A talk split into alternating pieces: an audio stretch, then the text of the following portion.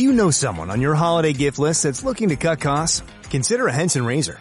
Henson razors use quality standard blades that only cost 10 cents each. That means you'll only be spending pennies a month on blades. Compare that to multi-blade cartridges that cost 20 to 30 times more. Over a couple years, that special someone on your list will save hundreds and get a safe and smooth shaving experience along the way. To learn more and to get 100 blades for free, go to hensonshaving.com slash holiday. Go. Hello, what have we here? And salutations. It's another collaborations of the Law Wands uh, Friday night discussions about Star Wars. Uh, today, we and our panel of guests are going to talk about Canto Bight. Uh, how necessary is it to the plot of The Last Jedi? And uh, any uh, apprehensions or uh, any any insight that we we glean from those scenes. Now it's going to be centered mostly around Canto Bight, but the conversation will uh, noticeably go further into the Last Jedi and probably a little bit before because the themes of Canto Bight are present throughout the film. Yep, absolutely. Uh, Kris, uh, ready to introduce our panelists? Well, who are you two people? Oh, I'm Luke. Hi, guys. I'm Char, by the way. I'm just here. Har- Hereth In case you is forgot missing, about us. You know, Har- busy Hereth- buying, yeah, go ahead. Yeah, busy buying a PS5, which you know Hey. I, I, I don't blame him. I don't. I don't hate that move. Yeah. Um, but Wait, that's that's what that's what Harrod's doing. yeah, he was at work and then he bought a PS5, so he has to go get that thing. Let's go! I had no idea. That's awesome. Yeah, so you know, next time y'all see or talk to Harris, you know, congratulate him, but also you know talk about him because he wasn't here for this. Uh, so first up on our panel of guests, uh, coming to you live from Far Far Away Factory, we have Brooke. Hold on. Sorry, I thought Kris would bring that. My bad. All right, here we go. I've been waving for 10 seconds. She had her hand up like this for a seconds. hey, hey, guess what, Brooke? Go. Oh my gosh. Boom. Um, Yeah, Brooke, you're I gonna shout out your I- stuff here. oh, okay. Um, so I've like, here's my here's my spiel. Uh, I I cannot uh, enjoy something or like consume something in a chill way, ever. um, so I figured I'd make some money off of it. Um, so buy my stuff. Capitalism. yeah. It's a bunch of nerdy stuff, lots of Star Wars, lots of Marvel, lots of other random franchises here and there when I feel inspired. Um, yeah, give me money because I need that. Trying to go to London. yeah, I've got I've got her one of her sweatshirts on. Reppin' 60 reppin' the- days, y'all. 60 Yeah. days, and we'll be in London. Stop. Yes. Stop right Um, now. I have five costumes to make because I also you, am making one for Brad now. you shot you you you you too you girl boss too close to the sun, I huh? did girl boss too close to the sun, but I, I, I get that. yeah, my ideas are so good, so I have. I can't help that I'm such a good ideas person. But I also am not chill, so I have to That's do it. that's that's fair. I mean, I'm a I I Kris, I don't know if I'll do Kenobi Obi Wan, but I am definitely doing Blue Obi Wan. it, it doesn't matter. I'm still dragging you through fire. Blue Obi-Wan. that's not happening. Your pain Just has just Obi-Wan? begun, Oh, Obi Wan. Uh, but uh, yeah, Let's- Brooke, where can the good people follow you? Um. Well, you can find. fantastic. People know. Today's been a long day, man. Um, no, I agree. underscore specifically uh bdazzler underscore uh tiktok instagram and twitter and i stream on twitch sometimes um and that is b underscore underscore dazzler awesome, awesome, awesome. Thanks for joining us, Kris. Who's up next? Uh, next, we have the uh, progenitor of this conversation uh, from our last uh, Friday night discussion, Chase.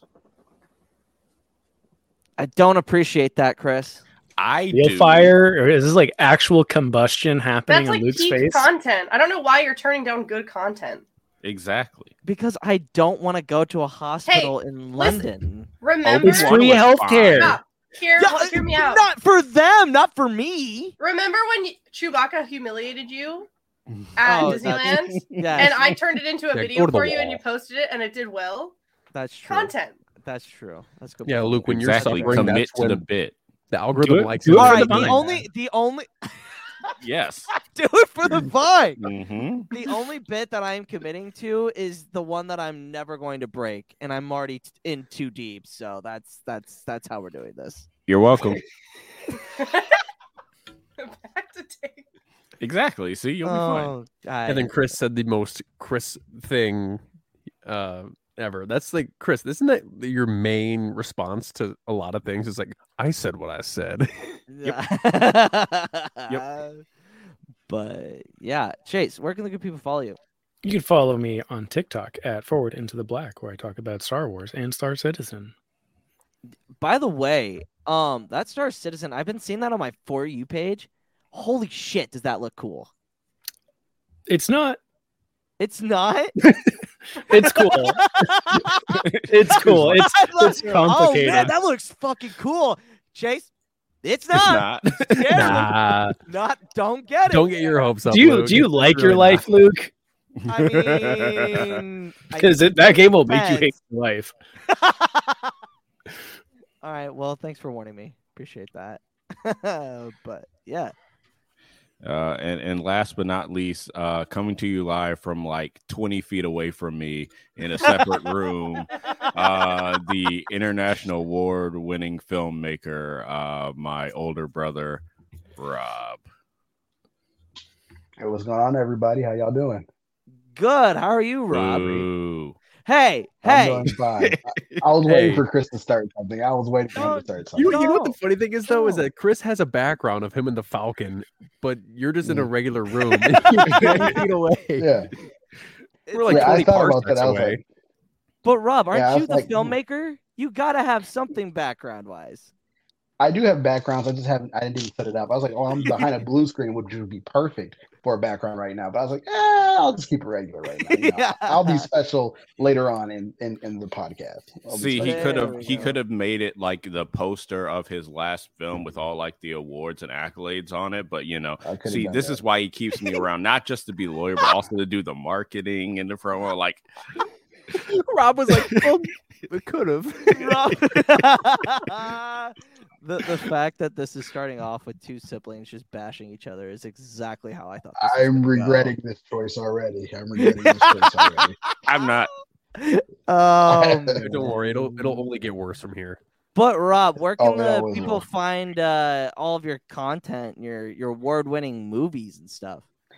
So currently, my movie is, which is called Life Ain't Like the Movies, by the way. It's currently on Tubi, Amazon Prime, YouTube, Roku, and a couple other places. But uh, most of my other content you can find on Instagram, TikTok, Twitter at Breezy2345. Pretty much anywhere that has social media, if it's Breezy2345, it's pretty much going to be me. Awesome. I, I can't wait to listen to to you uh, all these amazing people talk about Canto Bight because I literally watched The Last Jedi today and I was like, I really don't have a say on whether I like it or not. I'm kind of just in the middle. So uh, yeah, I feel like you guys are biting for my vote. So this should be fun. Uh, No- oh, no we're openly your vote, Luke. campaigning. yeah, hey, Look, there is no gray Jedi. It's either you like it or you don't. Okay. hey, I never said great Jedi. We don't talk about that. That's like we don't talk about Bruno. But for No. Canto Bight, there is no middle ground. It's either you like it or you I don't like it. mean, I mean, I don't know. It, it depends And on how that's, and that's. Last Jedi as a whole. It's either you like it or you don't. Uh, that's fair. But I mean, I mean, it, it really depends. Very lawyer eh, response. It depends uh, on on how how you frame it. Like, you know, I don't. From my position on, on this is is like the rest, the themes of Canto Bight, the like some like the dialogue, what's what's happening underneath. I am neutral on like or dislike. Don't really care. When it comes to Finn specifically, that is where all my issues derive from, and like 60% of my issues with the sequel trilogy. Uh because from from my point of view, with I feel like Finn shouldn't have gone on this uh journey with Rose to Canto Bight. I felt like Poe would have been better for that. Uh Rian I, Johnson. I think you're right. I think that was the point, though. Yeah, so Rian Johnson talked about how in his his first draft for the script, it was supposed to be Finn and Poe, but he said that there was no conflict there. They get along really well, so he needed to create a character that well, first he was like, okay, Poe needs to go from hero to leader, so I need to get him away from Canto Bight because that's not where he's going to learn that. And then for Finn, he needed to create a character and he created Rose. And Rose was originally supposed to be like grumpy and sort of like this gruff kind of character. But then after they cast Kelly Marie Tran and he saw like the energy she brought to the role, he's like, okay, I gotta bring, uh, I gotta change Rose's dynamic to fit that. And I guess for me, the first point I'll talk about with Finn is Finn and Rose did not need to be antagonistic, at least by the time we get the Canto Bight, because Rose talks about when they're looking over the Fathiers. Is that what they call them? Yeah, Father. Uh, Fathiers. Um, and you know, she's talking about what the First Order did to her and her uh, family and h- her experience. They could have had that conversation on the way to Canto Bight, and then Finn could have told her the truth of why he left the First Order and pretty much all his events in The Force Awakens. And that would have caused a much more interesting dynamic between the two, considering she still pretty much views him as a coward and a traitor pretty much throughout that entire film up until we get to the them getting captured. That's that's a fair point. Uh, who who who wants to give their opinions on Canto Bight next? I, I mean, in the Rose and Finn dynamic, I view it a little differently. I view Rose as an educator to Finn.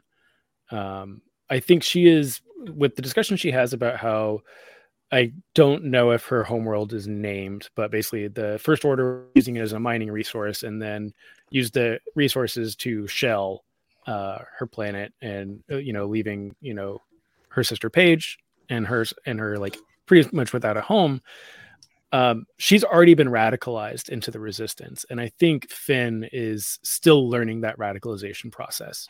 Um, I think there's a lot of stuff that because you see him going into Canto Bight and he has this wonder of everything around him. Like there's it's just so much uh there's so many lights, there's so much money, the outfits, the everything's extravagant. He's never seen this. And we see this in the previous movie with Rey. So there's like a parallel there.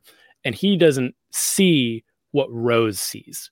Uh and Rose is trying to guide him and be like, I get that it's pretty. I get that it's nice and this is like the dream but you have to look deeper. And he does start to see this as their adventure in Canto Bight goes on. That's fair. Oh no, I completely get what Chase is saying too, because yeah, when he was absolutely. talking about um, um the Haysian smelt, the the mineral that is wrapped around Rose's neck, that was brutally mined by the First Order. Her home planet, Hays Minor, was eradicated. They they blatantly killed all of her people. I mean, the majority of them, just to test out the weapons that you know they were, just to test out the stuff that they were mining there. Just to be like, hey, okay, we're gonna build these weapons. We're gonna build, manufacture all these things, test them on your people, and then we're gonna use them across the galaxy. And Mhm. there's a, a deep hatred that Rose has for her, and Finn doesn't see that yet because, as what Chase said, Finn is just learning what side he's on. Even the whole sequence with DJ, when DJ's like, "Do it for yourself, not for the Resistance, not for the First Order. Do it for you." I have similar feelings with that. I really like the I like the dynamic because and I think Rian Johnson has talked about how like Rose and DJ are like the angel and devil on Finn's shoulder and like if you think about where Finn came from, he's a lot less experienced in like the world because of his how he was brought up in the first order. Um so uh Rose has seen a lot, like we said. DJ has probably seen a lot and they're kind of like the opposite sides of the spectrum of like who he could end up as someone who you know really wants to fight for freedom or someone who is very self-interested like dj so that's why i like it and it doesn't bother me that they're like more antagonistic towards each other but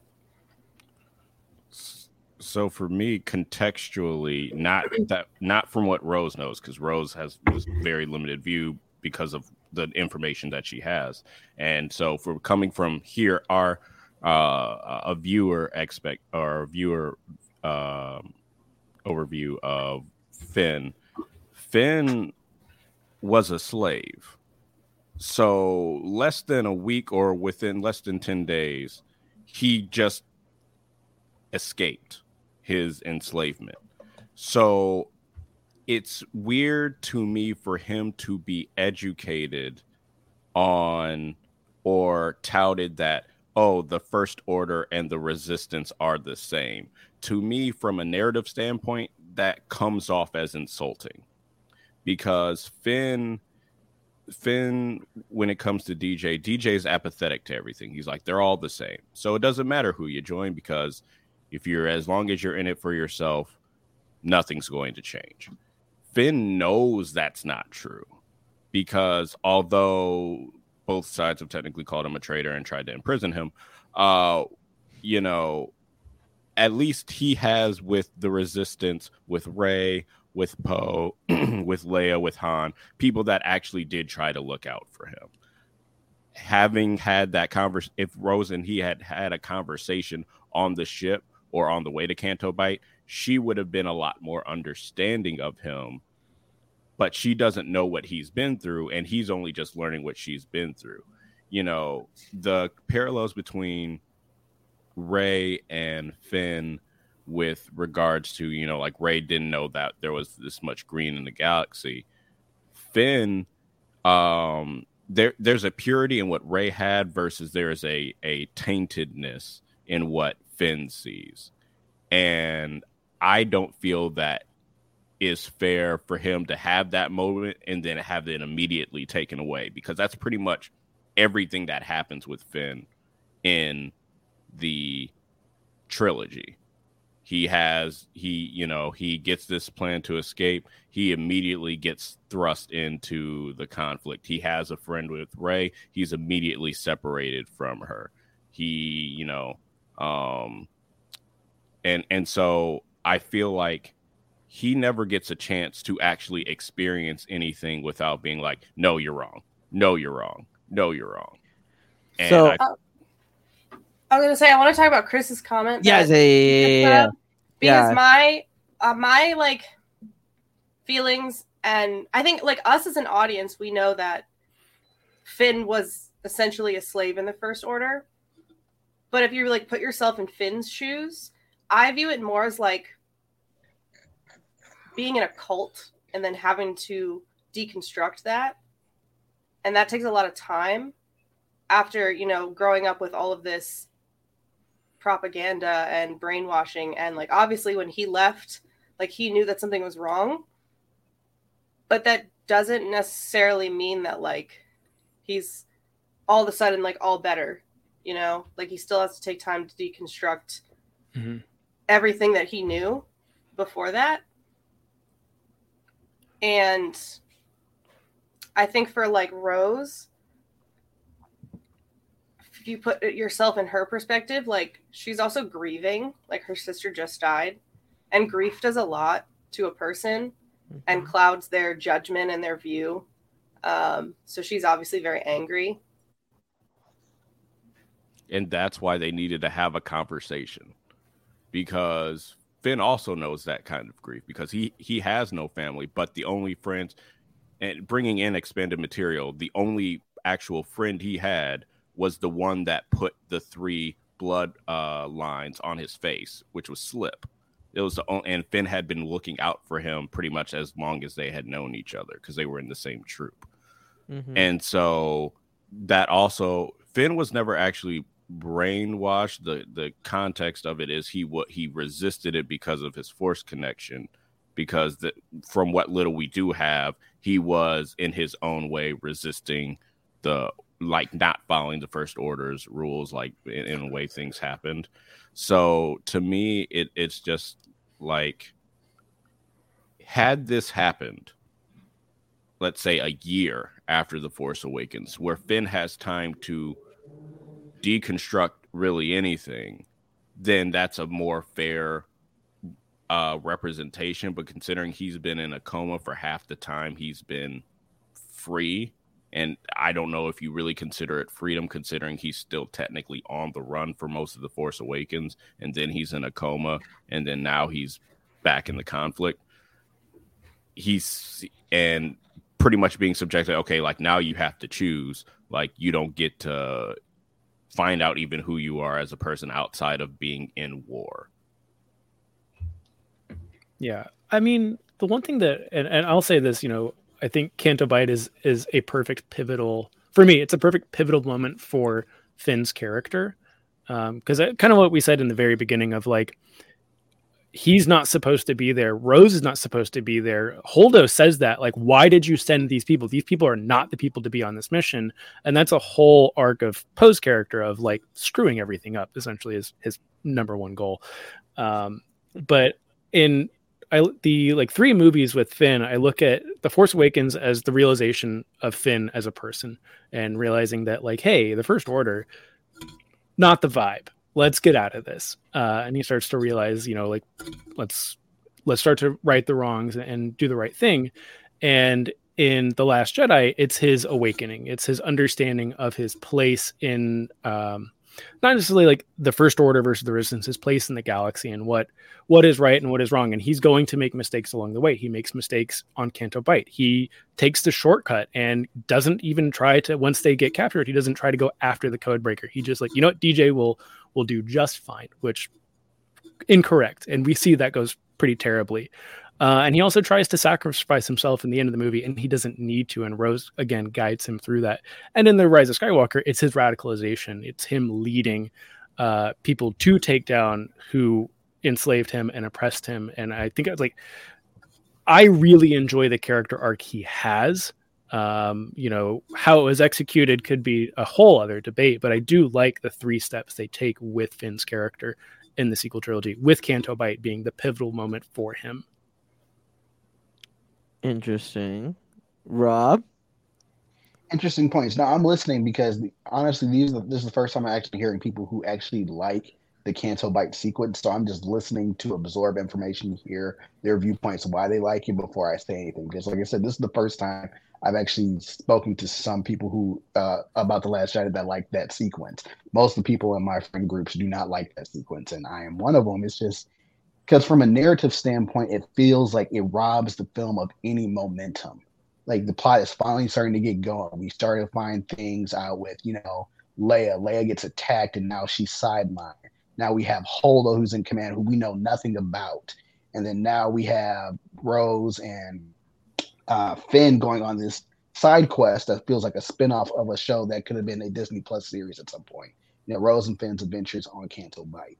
So it feels like it's very divorced from the the, the actual narrative of the storyline, which is why I, I tend not to like it. Like I get from the themes of you know war, painting the sides, both sides, or shades of gray. Nothing's ever black and white in Star Wars as you know they were in the original trilogy. I guess that's what Rian Johnson was trying to do was shade the world of Star Wars in shades of gray and said nothing's as good or as bad as it seems.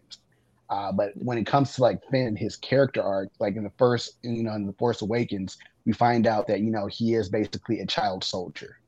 He's a child soldier who went through training, conscription. He didn't have a choice. He got forced into this, and then now his very first moment of actually getting battle experience, you know, he is um he resists. He cannot fire a shot. Then his friend dies, marks up his helmet. It screws him up internally, and then messes up. He finds um, what's the term I'm looking for? He finds a chosen family in Rey.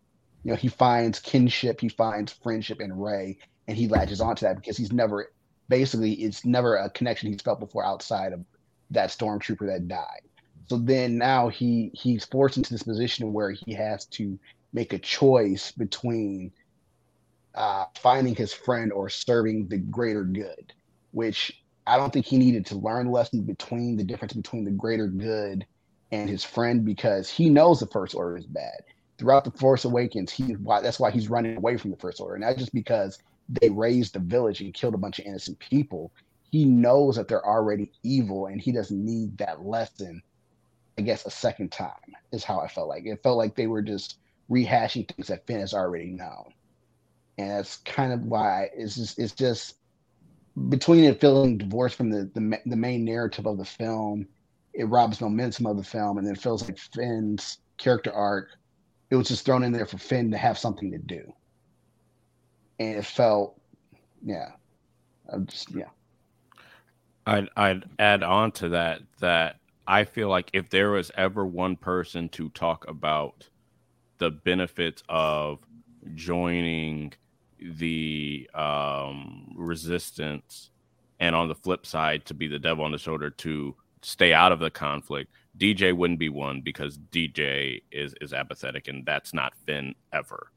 It would have been a, a stormtrooper that left the Empire, um, or a a clone um, someone that is a cautionary tale to Finn, like this is who you would be, and something that is more connective to him, where it's like I was in this issue, I was in, I was under the Empire, I was under the Republic, and I saw what I be everything became, and I decided to leave, and whether I regret or don't regret being a part of the rebellion um, or the New Republic or something to that effect. And in terms of the angel on his shoulder, to me, the best person to teach him, the absolute best person is Leia, because Leia was born under the Empire and had to look like she was serving it while secretly, even unbeknownst to her parents, fighting for the rebellion.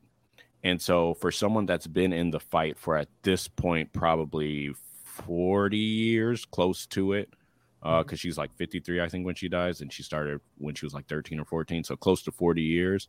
Like that is someone, and besides the other parallels between Finn and Leia, like that is the best person to communicate those to Finn, as opposed to someone that is more or less because of how it is written, preaching to a slave about why his oppressors are bad.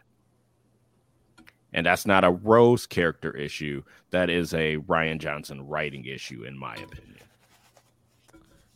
Interesting. I would I would make the argument that you're right. Like those are the those are the ideal people to handle these situations for Finn. Like, yes, Leia should be the one should be the one talking to him. Uh, Rose should not be the one on this mission with her, but I do think what Yoda says uh, you know, talking to Luke is, you know, the greatest teacher failure is.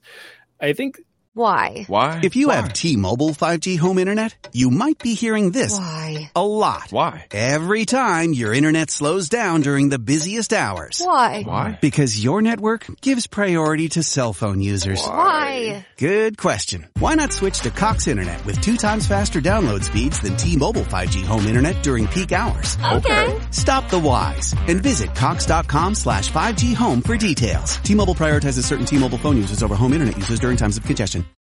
Coming to Curiosity Stream. Go on an adventure 66 million years in the making with Dino Week. From new discoveries about the dinosaurs we thought we knew to the mind-blowing species still being unearthed and the controversial discovery that could rewrite history. Did dinosaurs survive longer than imagined? Dino Week on Curiosity Stream. And with monthly, annual, and bundled pricing plans, find the one that works for you at curiositystream.com everything on Canto Bight is a failure um, from who's there, for why they're there, for how they handle it, uh, and how they get back, and and everything goes wrong. Um, and I think all of the choices made and all the directions they go lead to failure, um, which is the theme of the movie. So I think everything falls in line with the theme of the Last Jedi, because like yeah, of course, like it'd be great if you know Poe Dameron, you know, made the right choice and didn't send bombers in when, they didn't need to. It'd be great if he didn't provoke the First Order and then have ties send missiles into one of their capital ships. It'd be great if they sent people to sneak onto the First Order ship with an actual plan, with people who like can strategize this and can like realize it for them. None of this is done, but that's the point. And that's like the lesson that a lot of these characters learn. I don't think Finn's lesson is that the first order is bad. Finn's lesson is how deep these roots have grown.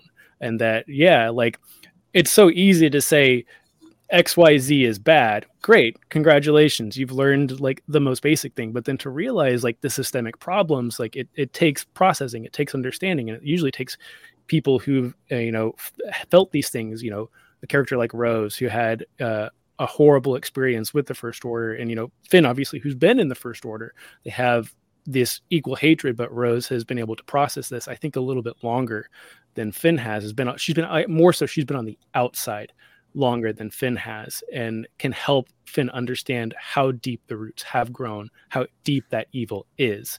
Um, and again, it's not, no one is teaching Finn first order bad. I don't think that's the point of the movie, but I think there's deeper plot points that are trying to be explained to Finn. I like that Yeah, Rose I- is like the little guy. like I think Leia would be the ideal person for for Finn and I I wish like I think what would make it better for me is like just not necessarily changing Canto Bight, but just giving more screen time to Finn and more interactions with the other characters like Leia. Agreed. Um, to kind of reinforce the stuff that he learned maybe on Canto Bight. Um, I just feel like otherwise, what is why is Rose there? And then she's not an important character, and then she's written out because there's someone else there. And I feel like it was important to have a character like Rose in the story.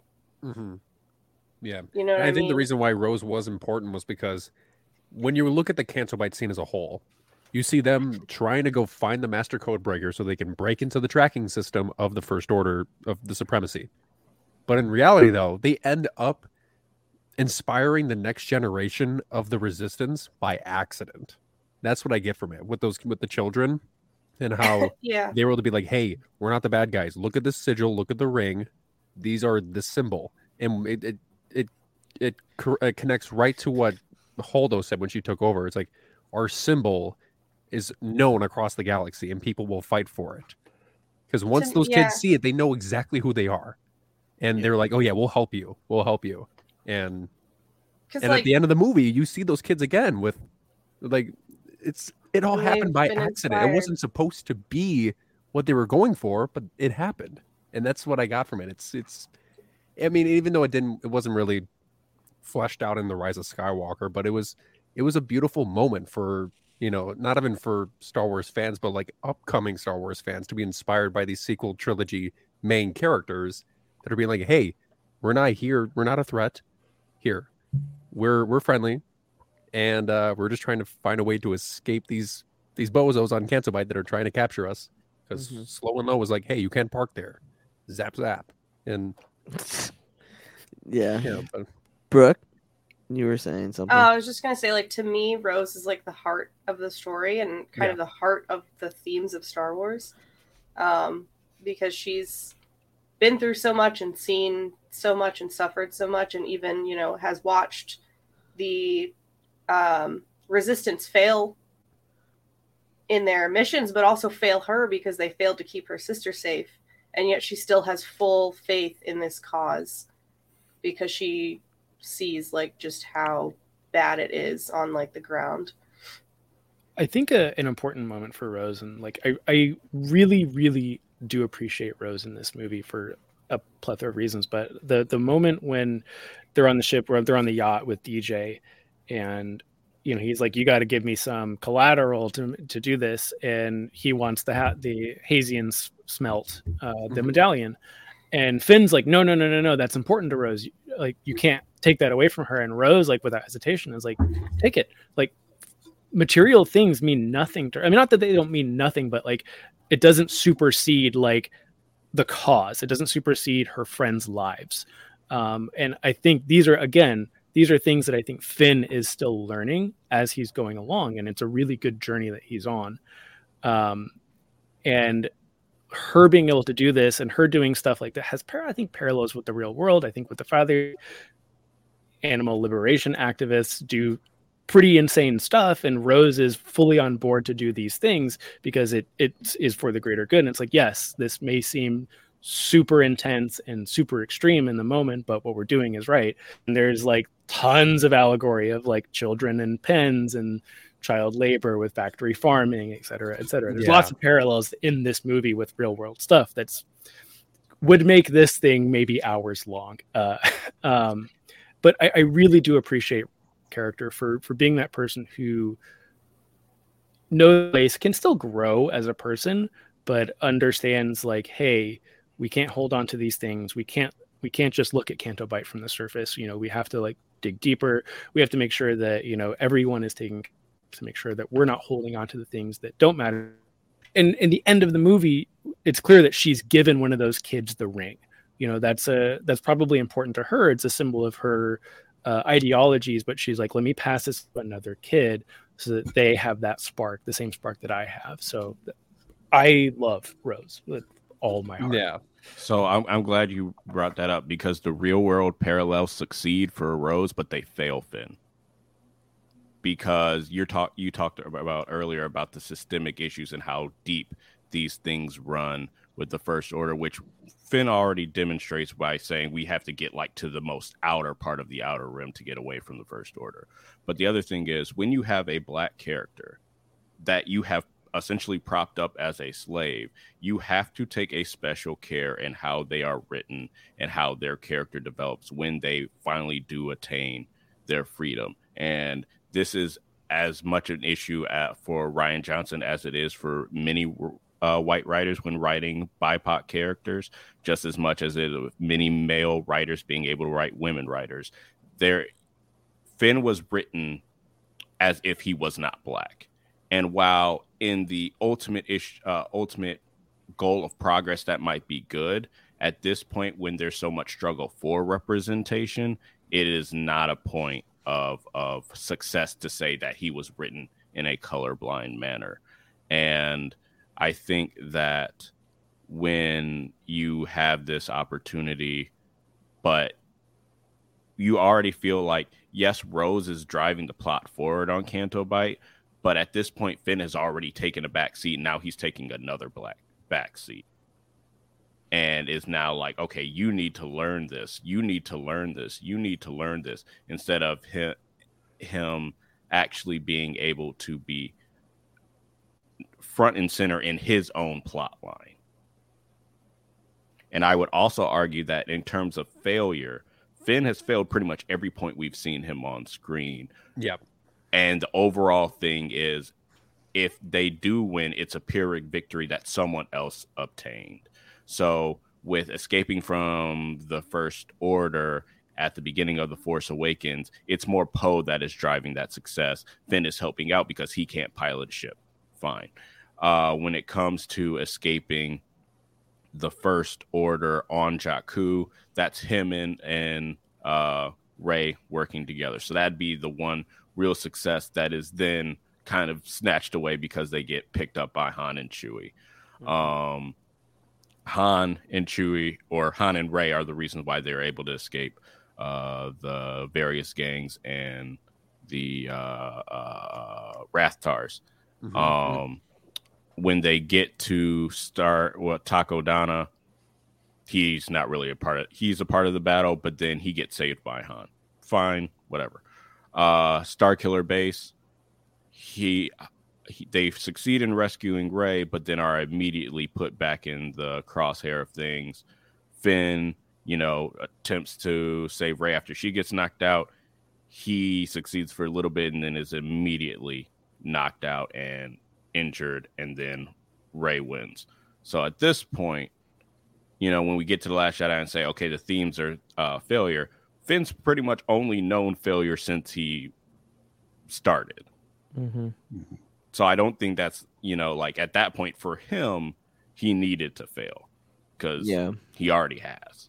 And I mean, I think well, it's so tough because it's like we got Chris and then we got Chris. So whenever I say like I agree with Chris, and it's like, wait, hold on, there's two Chris's. Uh, I I I think Chris makes a good point down here. He says uh, he says it that would've it, it would have been nice if a more diverse cast of writers looked at the overall meta plot of the sequel trilogy and go, hey, you know what? well, like, Yeah. I'm- Because I you see, mean, like, because I mean, the writers of the story. I mean, we because we got we got Chris Terrio in episode nine. We got uh, Rian Johnson in episode eight, and we also have, J- I believe, uh, Kasdan wrote episode seven, right? Kasdan Kasdan and wrote J.J. it. Abrams, I believe. Yeah, Kasdan and Abrams, and um, I mean, they're all white. Which I mean, which Chris made a good point, as if they they wrote him as a white character, and um, and I feel like they could have added more pieces to that writing board for what he could have done and what he was, what he could have been presented as in those three films, and um, and I mean, if you think about like the overall meta plot of the sequel trilogy, it was um them taking down the resist or taking down the first order and Rey finding herself.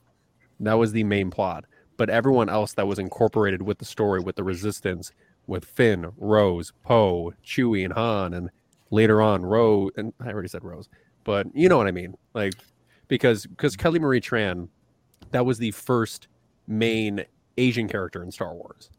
So they were making ground they were doing groundbreaking things with the sequel trilogy with having the first um, African American uh, main character, the first Asian main character, and with Poe Dameron being the first Latino character. It's when you have these white writers covering all these different diverse actors and actresses. It's it's really hard to be able to portray, you know, their real self, in a sense.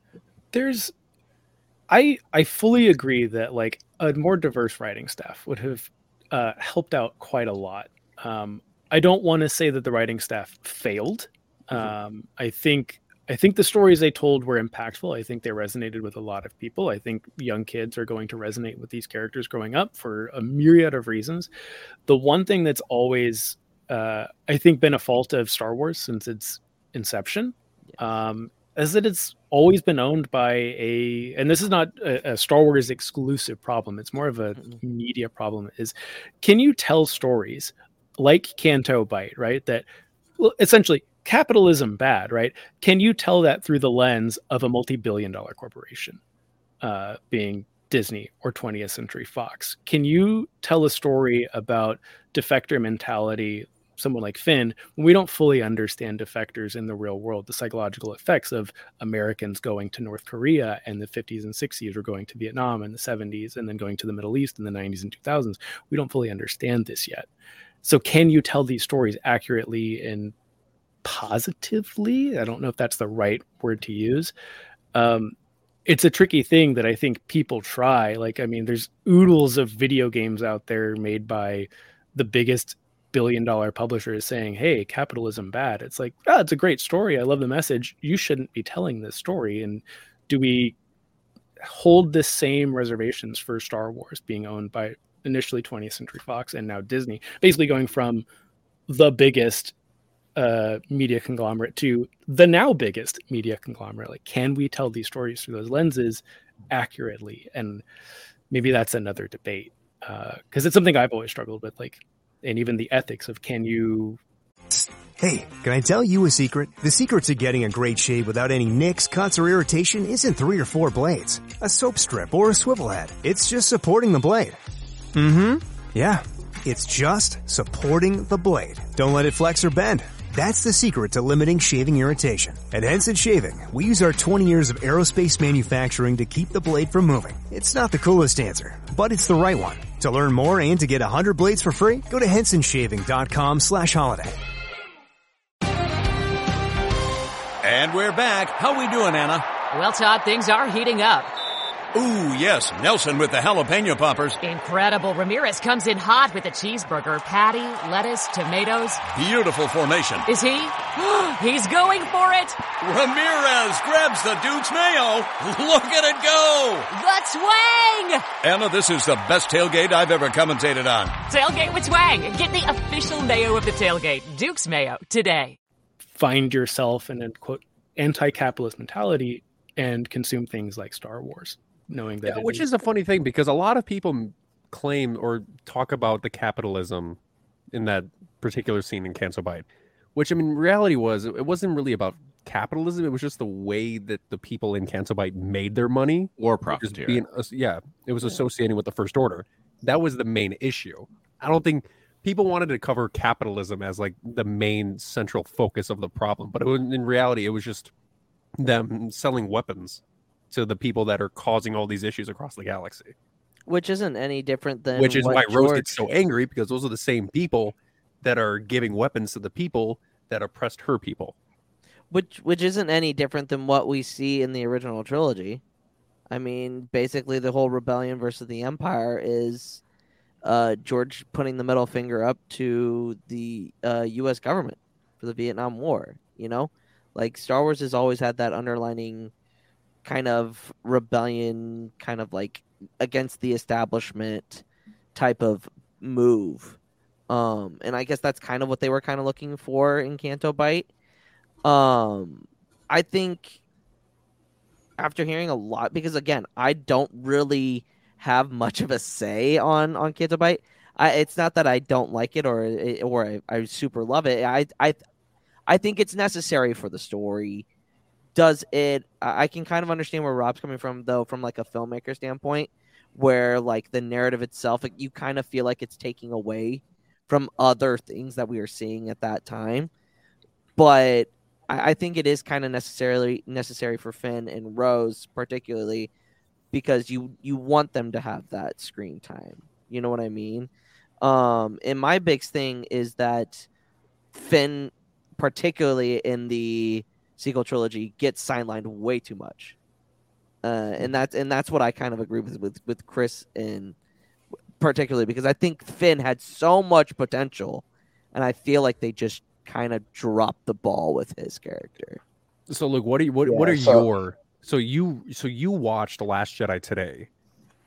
Wh- wh- do you have like any like opinions on it, or are you I just mean, gonna, I- are, you just, are you just going to be an arbitrator? You know what I mean? Well, I I know I don't really I don't really have an opinion. Like to be honest, like I I I enjoy. we all have to have an opinion. Come on. Well, I, I don't. I just You don't. know what you watched that movie and we were, you were preparing to talk about this. That you're like, oh, I, I, mean. I, I, I, I get both sides of the thing. I just don't lean one way or the other. I, I'm just kind of like in the middle. But Rob was gonna say something. Rob. Yeah, Yeah, no. One one of the things I was going to bring up is um, one of my larger issues with the sequel trilogy as a whole is that our main trio never really have an established chemistry or connection throughout the film. So, like, if you compare it to the original trilogy, you know, you had Luke, Leia, and Han. They had they were all together through from at least the middle point of A New Hope to the very end. Then when we get to Empire, they kind of split and fracture. So how Kris was saying that Rose was probably not the best person for that mission should have been Poe. I agree with that point because Poe and Finn already have an established relationship. And I saw somebody in comments bring up the parallel that this was supposed to be like the Bespin section of The Last Jedi where everything goes wrong for the heroes. And I feel like they were trying at the same time they try to make DJ the new Lando of the film uh, in that portion of it. It feels like it feels like there could have been better chemistry building for Rey or not for Rey for uh, Poe and Finn in that section. And I know Rian Johnson said there wouldn't be any conflict, but that's not true. There's ways to create conflict based on how one does certain actions. Maybe Finn doesn't agree with the way uh, Poe is trying to do things. Maybe Poe's trying to take more of a leadership role, and Finn doesn't like how he's being talked to because it reminds him of being in the First Order. There's different ways they could have put Canto Bight to make it a better sequence to fit to the larger narrative because Poe leaves his post. You know, Poe gets reprimanded for um basically being reckless. So him sending, you know, Rose and Finn on this uh, on this journey adds to that. But if he would have went himself and left his post, that would have added more to him being more reckless because now he's deserting his post to do something that he feels is better for the mission. I feel like there was a better way to incorporate Canto Bight into the larger narrative as a whole, and it just kind of misses the mark. Yeah, Rob, you make a really good point too, because I think that a lot of people's issues with the sequels is them not being together as much as they should. Because Rey doesn't meet Poe until the very end of episode eight. And that's one in episode nine, they start like, you know, like having like chemistry. But I mean they they end up getting separated anyway and then, you know, coming all together when Exegol happens. But um yeah, you're right on the money with that. Um I- and oh go ahead, Kris. I, I that's why I'd argue because Rey doesn't meet Poe until the end of the movie that the main trio of the sequels to me originally felt like Finn, Rey, and Ben.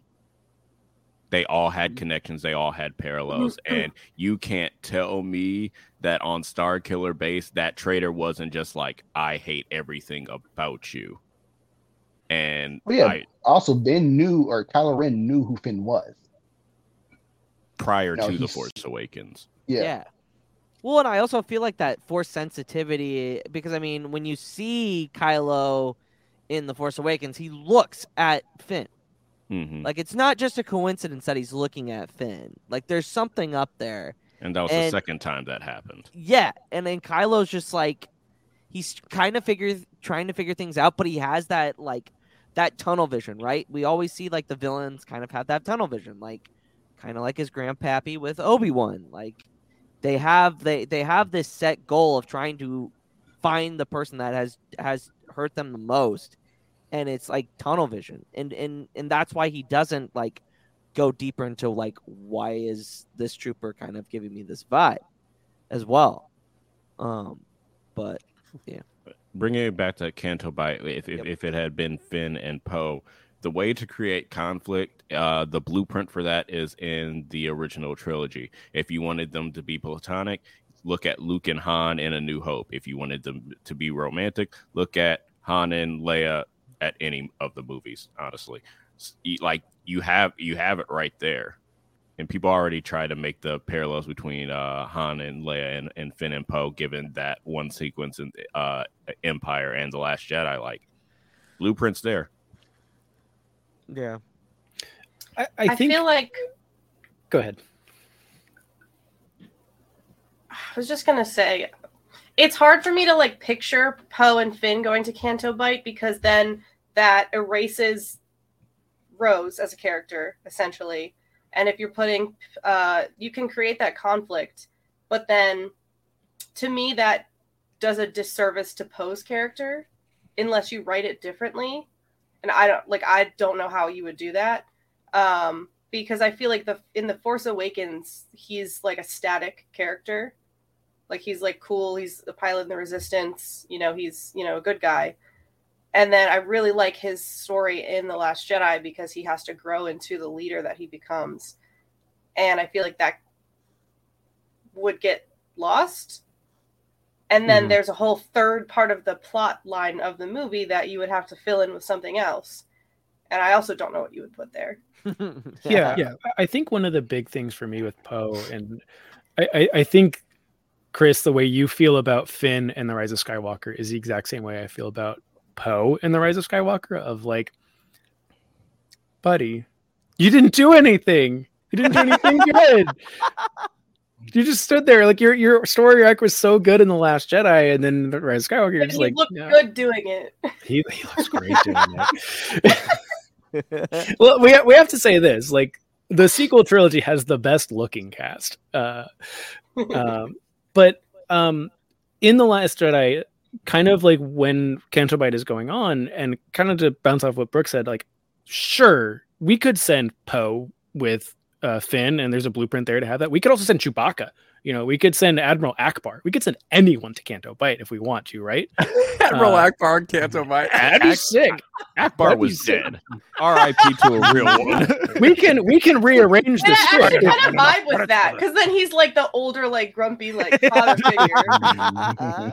Where's the Uh, Master Codebringer? He's like, oh, I need. A, oh, there's an artificial ocean here. Oh, great. Oh, finally. um, it's a trap. We can't Uh, put that girl here. but I, I think, and I, I think it was Rob that said it that like we didn't know anything about Holdo coming into it, and it's like I, that's intentional because Mhm. Finn reacts. I'm sorry, not sorry. I'm sorry, not Finn. Poe reacts to that like, ooh, who's who's in charge? Who's this person? I'm in charge. I'm Poe Dameron. I'm the best, and he gets shot down by Leia and Holdo. Like, stop. I think that's great for his character. Um, I think you know personally, Poe should have had a, a story arc that was more along the lines of you keep fucking up and it's costing people their lives. You Mhm. need to slow down, you need to stop. And we we get that with Holdo. Um, and he decides to do a mutiny, which is again the wrong mistake, and because Holdo's already 10 steps ahead of Poe. And I think her doing that and then also her sacrificing herself.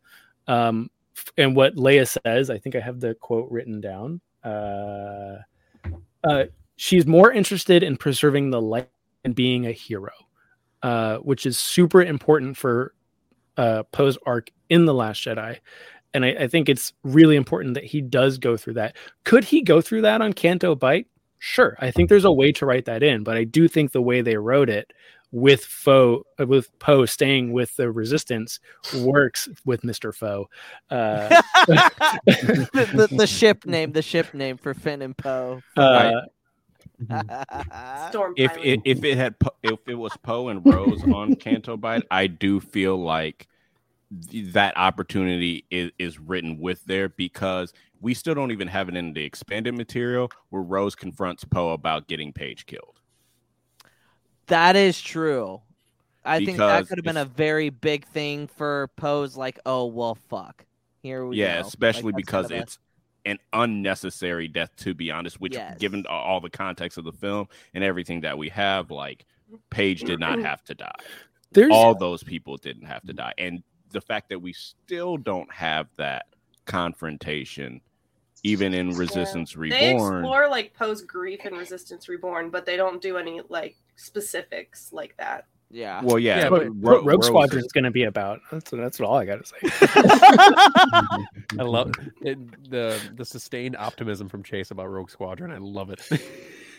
um, one thing that so I, I rewatched Last Jedi last night, um, and one thing I noticed because uh, w- without all the whiny crybabies who don't know anything about Star Wars and how starships work, complaining about the bombers, uh, one thing I noticed about that sequence and then the sequence following and how Poe, like Poe's vision, um, kind of clouds everything going on is that he wants to take down the dreadnought, right? Mhm. and all of the pilots behind him also want to take down the dreadnought. And they're none of the pilots are saying poe i think this is a bad idea. All of the pilots are like let's get it. We're gonna do this. Uh, you have Tallie there that is like grinning. She's like screw leia we're taking this thing down. Poe is the guy to do this and the bomber pilots and paige uh, like is doing everything she can to make sure that dreadnought goes down. Um and as i think maybe as drawn out as that sequence is um i think it's great and i think it is this kind of whole other level of the higher command versus the people on the ground or in the starships in this situation of like they want this and they want to feel you know what whatever it is for those individual pilots and the operators within the bombers and stuff like that of like they want to feel the glory they want to feel like they did something that mattered and it's something i Never happens. no you know, when we were watching i was watching it with Hereth last night and as uh Ren is going by leia i was like goose you want to buzz the tower?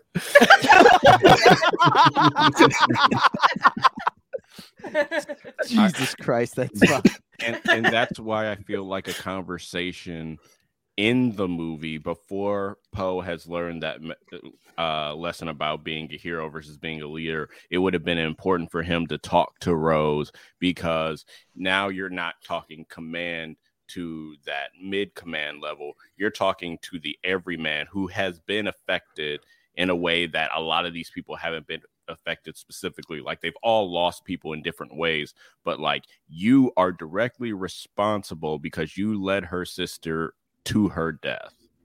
We made USAA insurance for veterans like James. When he found out how much USAA was helping members save, he said, It's time to switch. We'll help you find the right coverage at the right price. USAA. What you're made of, we're made for. Restrictions apply.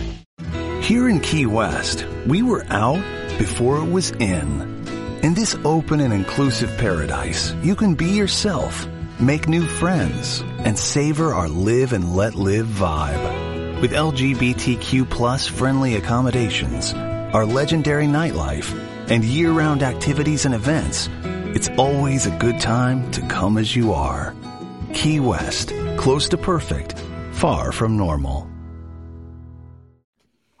Yeah. And Yeah. just saying it's a hero, she would she died a hero doesn't necessarily alleviate that. Right. And with Tallie and in the in the more expanded material, her sister Callie both died under uh Poe's command. Uh and, and Poe's like, you know, the, the joke is permission to get in an X-Wing and blow stuff up to Leia. It's like they don't actually need to do this right now. They need to focus on getting out of there. And Poe's still like, let's do it. And then Tallie's like, yep, whatever Poe says, let's go do it. And that ends up getting her killed because Poe just can't settle down. He can't just like take a minute. And he does learn that in the end when they're on Crait, when he like takes a second and Finn at this point is the one that's like, yeah, let's go get him. And he's like, wait, I know what's going on. I know what Luke is trying to do. Well, he doesn't know fully what Luke is trying to do, but like he gets like there is a plan here that is being set in motion and we need to look at this plan from the outside and follow through with that plan. So there is a great moment of learning for Poe in this. Uh, I love it. It does not get carried into the Rise of Skywalker. I do think both the Last Jedi and the Rise of Skywalker, as much as I love both of those movies with all my heart, would have been if it had so much from extended editions. Agreed.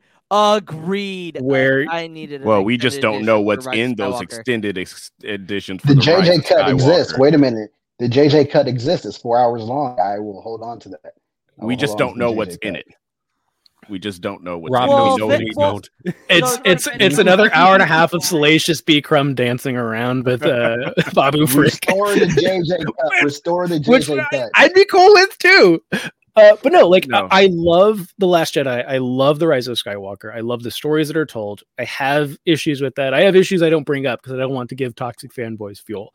Um, but I- I love the movies. I love the stories they tell. I would love more, and I do think that is like an indication of good writing, and I think that's why I do like Finn and Poe and Rey is that we want so much more out of these characters. Whereas, like, there's characters that have been written in all the fiction where it's like, yep, that was their story. Great.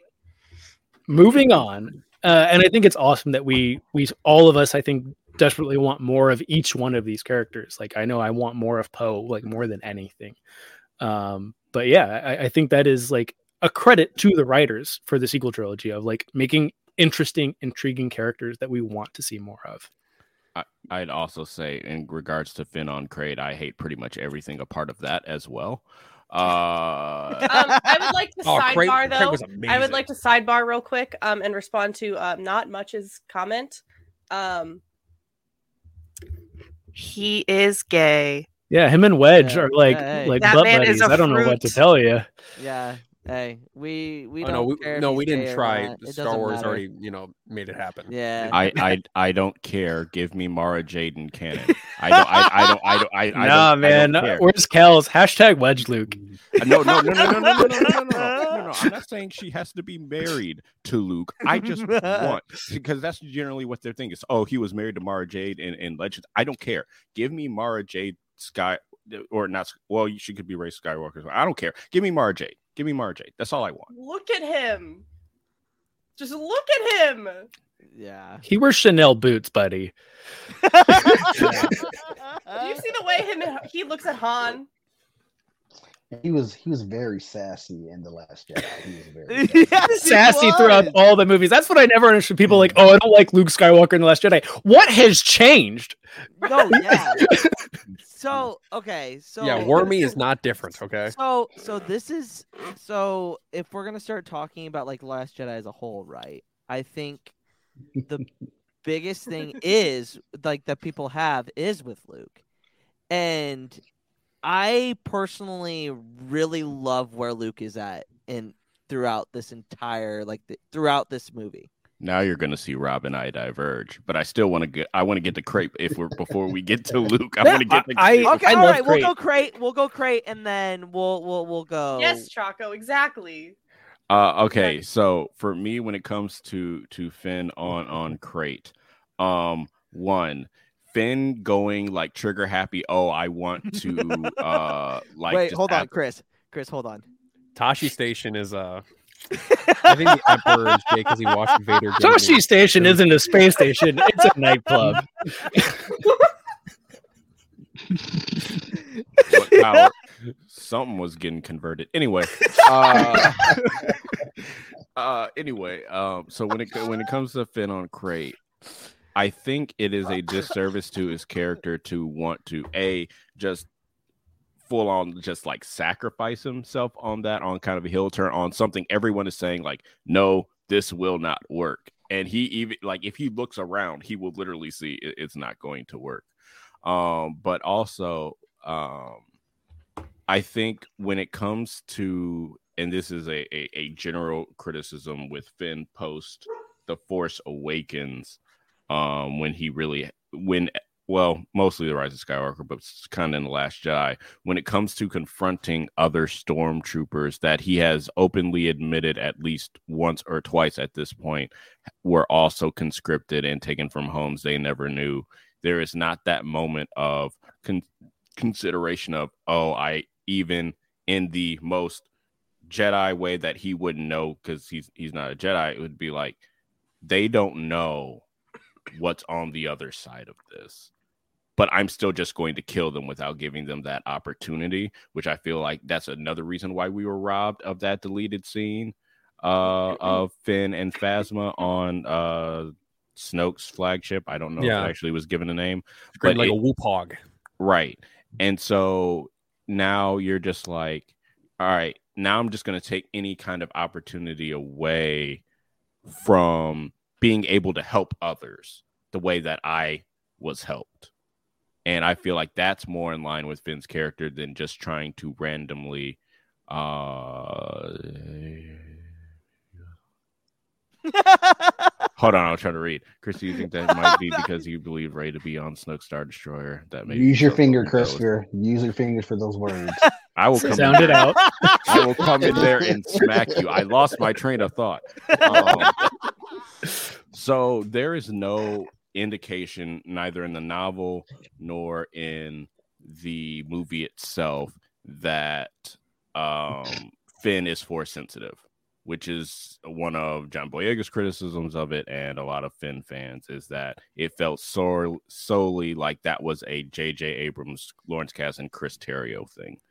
Um, and I don't think anyone's ever asked Rian Johnson about the force sensitivity of Finn in the film. I have lots of questions for Rian Johnson about uh, Finn in, in the well, film. I will say, and it uh, this isn't. I don't want to excuse it because he. I'm sure that there was enough time to have like changed it, but he was writing the Last Jedi when they were filming the Force Awakens, so he didn't have like the final product to see all the nuances and like the performances, which I don't know if he had. I'm sure he still had time to change things or do reshoots or whatever. So, but that maybe is the explanation in that in that way because I've always that's bothered me too.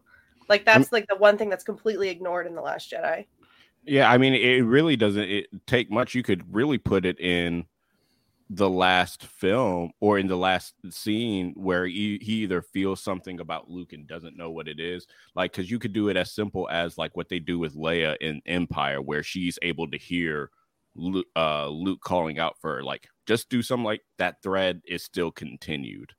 Um, I also hate that a lot of fanboys take that scene where Finn is going to try and sacrifice himself and be like, "Oh, well, Finn should have died there. Then he would actually went out with some purpose." And I'm like, "That's no, I no." So the the the battering ram cannon scene, um, I think is interesting because it reminds me of like real world uh, attempts at good, uh, you know, the idea of like heart being in the right place but going down the wrong path. Like, hey, like I want to do the right thing. This is this clearly seems like the right thing to do, and then being like no that is not the way we do this this is this is finn's Kony 2012 moment uh Oh, Oh, that's a that's a wow. that, that's that's something I forgot about. and and, and there's, there's actually a really something i noticed about this that i think is really interesting in that sequence is you have rose and poe in his headset going like finn stop. This is not the way to take down the first order. We need to regroup and figure this stuff out. And he rips off the headset. Uh and it, it's just one of those things that it's just like you have people telling you that there is a path to go down. Like you understand what you're doing saying you're wrong and wanting to do this but there is a better way to do this and him not listening to it. And we see this all the time in real life of like i i get where where the sentiment's coming from but let's maybe not do it this way. And i think that is a, an interesting moment for me watching that last night of like watching him rip off the headset with literal like logic and truth being blasted into his ears and being like no I'm doing this the way that I believe it should be done, and just not listening to it, and then having having someone basically have to shove him out of the way of his own destruction uh, to understand what's what is really at stake here. So I enjoy that sequence more because of that kind of like that really quick moment of him ripping off the headset. It's it's the hate that he feels that is well warranted that feels out of place for him because he has never shown to experience that kind of hate like oh I won't let them win like even when he confronts Phasma on uh, um the uh, Star Killer base, and he has that upper power dynamic because he has her at blaster point. Like he's not gonna like, oh, I'm just gonna kill you. It's like, no, we're gonna throw you in a trash compactor. Yes, narratively, that was so she could be in the Last Jedi, even though that was kind of useless if you were just gonna kill her off. But um, so like I understand that him wanting to do that, but the hate and is is not a consistent character trait before or uh before that happens or after. And after you could say, oh, he learned his lesson there. But also, again, he is seven to 10 days of being freed from someone that took his entire childhood from him, his family from him. If anybody is able to feel some hate for a few days, it'd be him, which is why when the line comes up that, um, you know, we're going to win by not by fighting what we hate, but saving what we love. Like, that is a very Star Wars line. In the context of Star Wars, I don't have a problem with it. In the context of it being said in that moment to Finn in that point in the timeline, I have an issue with just yeah. because contextually, from a viewer standpoint, to me, I feel like it, just a lot of choices with how they have written Finn as the first black lead, as the context of a black uh, person being an enslaved person is narratively insulting as a black man myself, the same age as Finn. At that time, at least. Do you Brooke. think it wouldn't be him being energized from everything he's seen at Canto Bight and everything on Snoke's ship, um, and kind of just certain realizations happening to him that would cause that spike of energy, that spike, spike, that spike of hatred? I'm not I'm not saying you're wrong. I'm just like that's the context I kind of was taking away from it of like there's so much going on in such and like 6 hours, literally 6 hours going through all of that, maybe having a different visceral reaction than he normally would have in the first movie. Because that only happens at that point. He's not feeling that that hatred if that hatred is brewing inside him, we see no evidence of it at any point up until that. So for it to just hit that high and then never happen again, like it'd be one thing if you went under Jedi training, right? And was taught how to like manage and control and let those emotions flow through and then let it go into the force. That'd be one thing. But he doesn't have that. So that just seems like for that one moment, we needed this kind of uh, narrative tension where one of our characters that we love might die. And then I'd also argue the way Rose saves him, it seems like just equally as liable to kill him. yeah. I think I think I think that's they weren't because very well built ships. Yeah, it's not. It's because they're like they were rickety from the start. That was the thing. Like I love um, playing them on in Battlefront 2, but I always feel like, yeah, I understand why if I hit one thing, I'm done.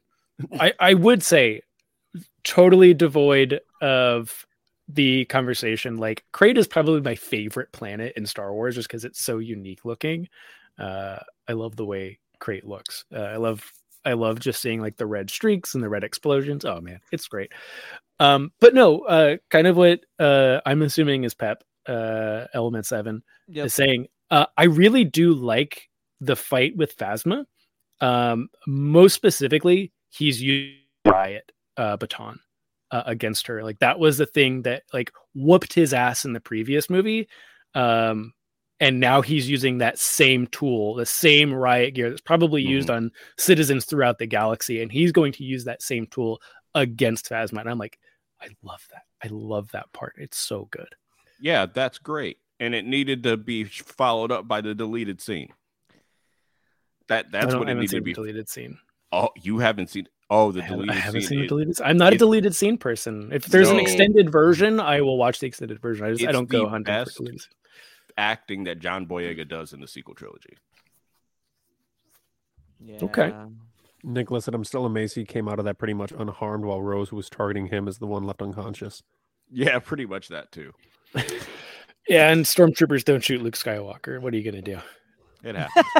um, but yeah, no. So like that's so the hatred for Finn was, and then they follow it up in at least in the novelization where Rey is talking about Leia, uh, and how you know like Leia didn't have that hatred inside of her. Like she would have never, she wasn't touched by the dark side in that way. Um, like Rey says, Rob. Yeah, Yeah, Rob. Come on, right. Rob. there you go. There's, Rob's there's all about Rise of it. Skywalker He's like version. Right. the Rob Butler Productions. I've already gotten a cease and desist from 20th Century Fox because of Star Wars content back in the day. I don't need That one from true. Disney too. really? Unle- Wait, Yeah. unless you know Kris wants to go against Disney lawyers, but yeah, Stop I know, trying back to make me go against Disney, man. back back in Tell, back in tell the story. 2005. Okay, back in 2005, I was part of the Force.net forum and everything like that back then. So they had a thread of where people were taking the episode three footage and um, taking the green screen footage and actually making digital environments what they thought Mustafar and everything was going to look like. So I put it all together and cut a fan trailer for episode three.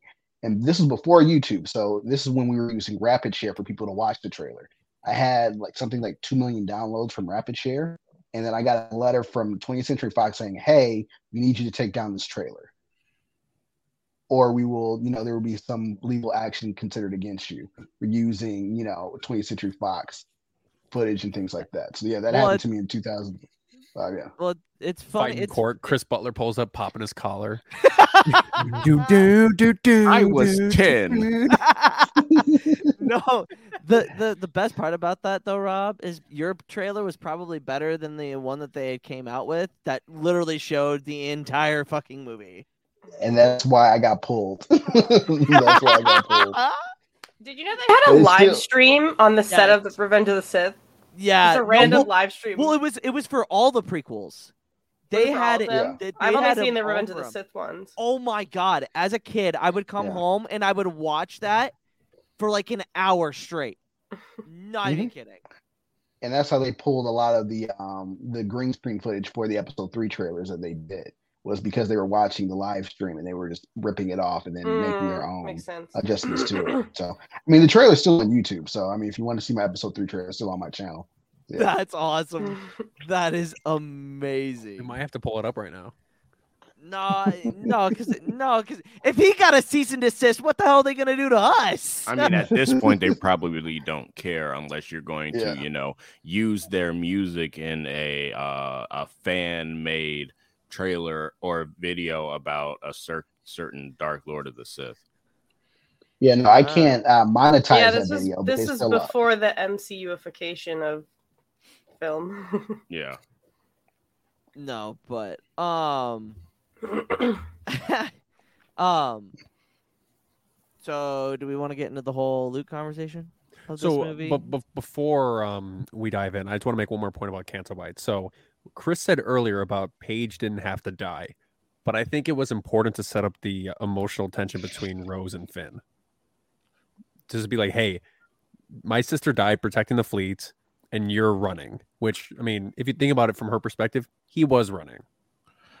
Oh, I I mean- mean, I mean, when I said Paige didn't have to die, it's not like I'm like saying that she had to live, but I'm saying like from Rose's vantage point, like if she has that conversation with Poe and she's actually able to learn, like Leia told you to turn around, and the destruction of the dreadnought really didn't do all that much in the in not even not just the grand scheme of things, but like the the minor scheme of things, then that's a different conversation. Like, yes, it sets up that uh par- or well parallel but also kind of conflict between uh Finn and Rose but that conflict can also just be ease more easily dispersed if they have a conversation which they have the time to do. It just doesn't happen. And that's a common Star Wars trope characters not having a simple conversation that would alleviate a lot of problems. But Yeah. again, I would say, as I said, when someone Hey, to Anakin, uh, you, you feeling all right today? pretty much like when Anakin, no. When you talk about it, bud? and then a Dr. Phil intervention intervention comes in. He's like, Well, my son, son, you've been doing some very bad things these past few days. Do you have anything to talk about that? I I I uh, fell to the dark side and I, I had well, I mean, hey, yeah, yeah, yeah. it- that's not my problem. I'm talking about the other people. I'm talking about the victims' and parents. I'm talking about you know your, your your brothers in arms. I'm talking about everybody out here. So what you're doing over here is completely out of pocket, and I need you to say sorry for being such an asshole to these people. I'm sorry. That's not good enough. Say it. Say it with some All effort. right, Char, did we we got get it. here? Yeah, how the So, fuck yeah. did we get to Char? Anyways, Okay. Canto so, Bite. so yeah, so Dr. Phil. I'm just saying. So yeah, so like the same way that it's that common trope is the same way I, I would respond to people when they're like, well, yeah, they kind of sidelined Padme in, in the prequel trilogy, so Oh, you know Jesus, they of annoys course they're going to sideline, you know, like they so they sideline Finn like they did it before. Yeah, they did it before. That doesn't mean I want to see it again. I don't think they Learn from your sidelined mistakes. Padme in the trilogy. They only sidelined her in Revenge of the Sith. I mean, that's still that's That's- a, that's- a that's third part of of the, the trilogy. trilogy. Yeah. That's the No, big, then- big no, no, moment. but I would like a to lot of her out, stuff I- ended up on the cutting room floor, though. A lot I of her stuff did ended up on uh, the cutting room floor. extensive research about this for a TikTok one time, like three years ago. But um, Qui Gon, Qui Gon has almost twice as many lines of dialogue in the Phantom Menace than Padme has in the entire trilogy. Which is funny because if you look at if you look at what George Lucas said, he said that Padme is the main character of the Phantom Menace. Yeah, she had a 18, very bad 18 job. lines of dialogue in Revenge of the Sith. Yeah, George Lucas said that Padme is the main character in the Phantom Menace. I Well, I I had to take a lot of research to figure out who the main character was in that movie. Um, yeah, I, I mean, I I agree with Kris. Like the mistakes of the past, like don't don't excuse getting to move it forward into the future. I'm also like almost anti that as well. Of like the series has never been perfect. Like, do we expect perfection now? Like, it would be nice, but I don't know if there is a such thing as a perfect movie. Um, like, what's going to be great for you is not great for me. Like, again, I really like Finn's story, and I'm tr- totally satisfied with the Finn story, not Poe's story though, and it's obviously different for for Kris.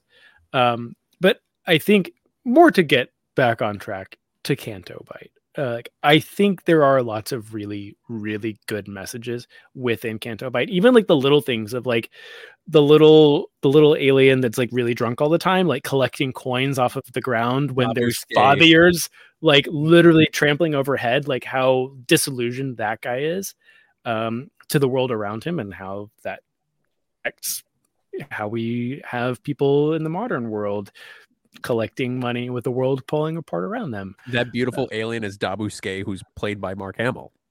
Mark Hamill voiced like everyone in Star Wars, didn't he? At this point, like, Basically, uh, yeah. I'd, But- I'd also go ahead. I, no, I just say, you know, Temiri Blagg, I got no problem with him. I it was like I think two or three weeks after the film came out that I found out that people hated Broom Boy. I was like, for what? He was like, oh well, why was he able to force pull something? Like be, because force pulling things isn't that hard. Luke does it on the ice. No one told him how to force pull a lightsaber out of the ice hanging upside down. Like, what do you Nope. want, man?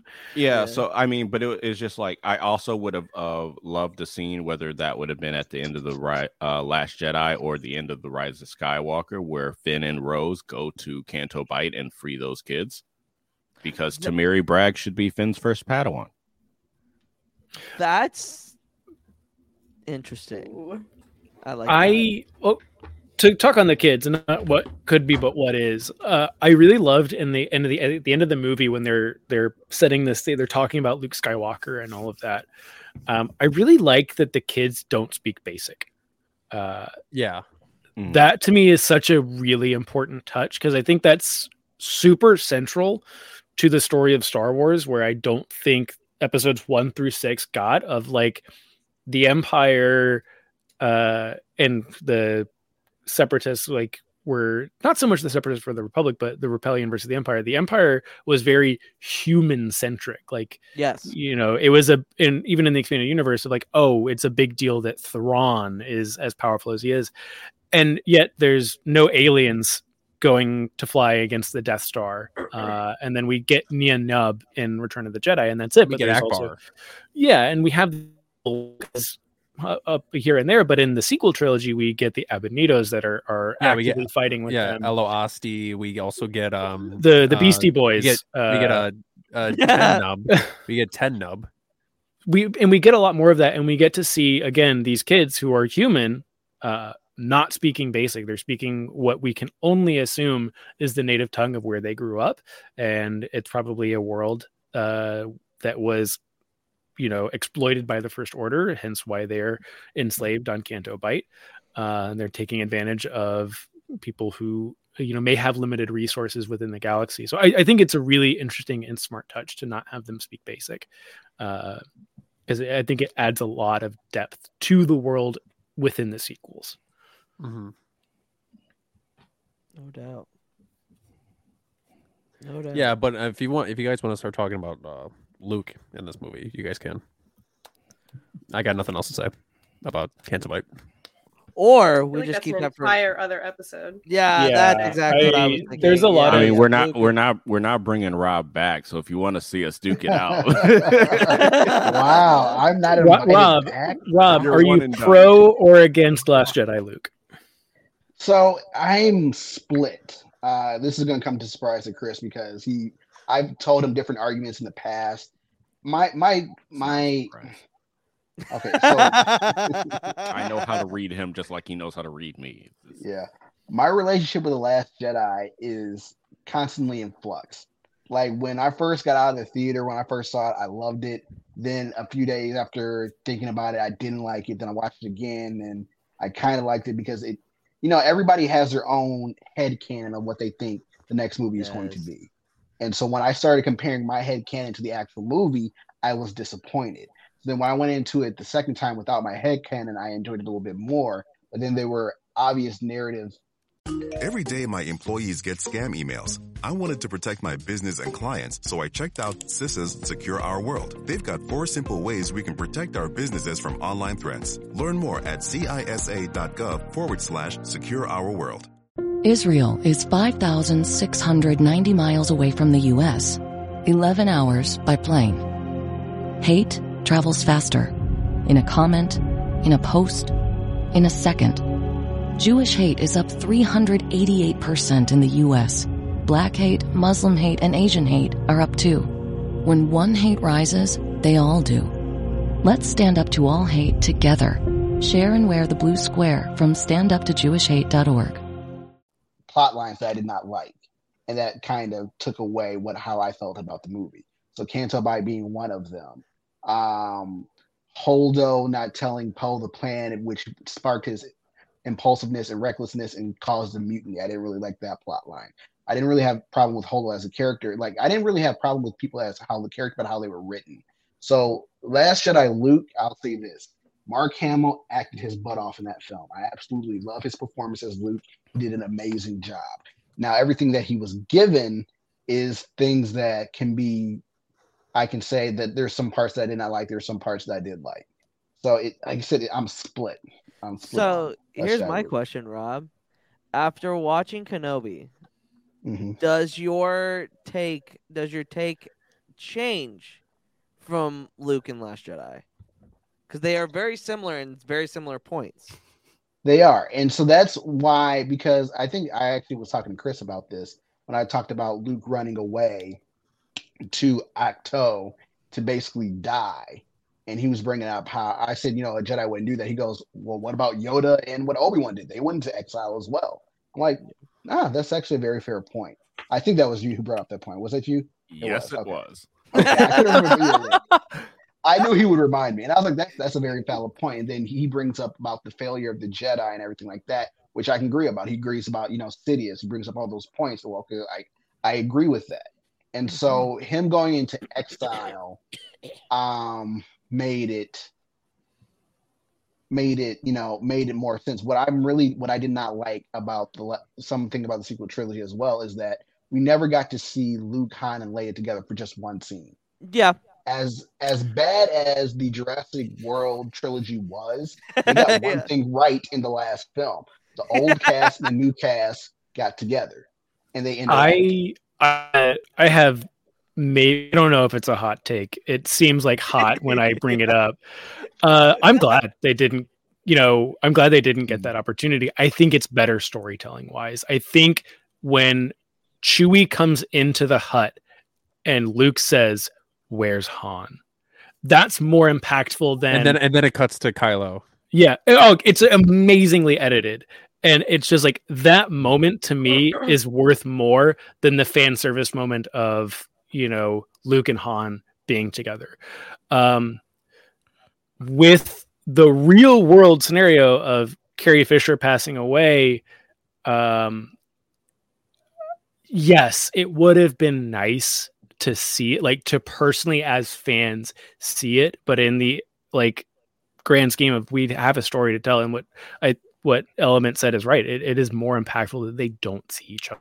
Um, and I agree with that. I think I'm more colored because of Carrie Fisher dying. And then Yeah. now Yeah. we'll never get that again. I think that is where I come from on that angle. It's because No, yeah. narratively speaking, I get that. I get that. But from a real standpoint, you know, being at um the Star Wars Celebration 2015 when they announced Force Awakens and seeing everybody there but Harrison because he was nursing a broken leg, that made me feel a type of way as a fan, seeing them together like that. So Yeah, I, I I definitely get that from a narrative standpoint, but as a fan, it was kind of like I wish we had at least one scene, one scene with them all together. I I agree, but I do think it runs into like Fast and Furious. You're gonna throw Paul Walker in a car because he's dead.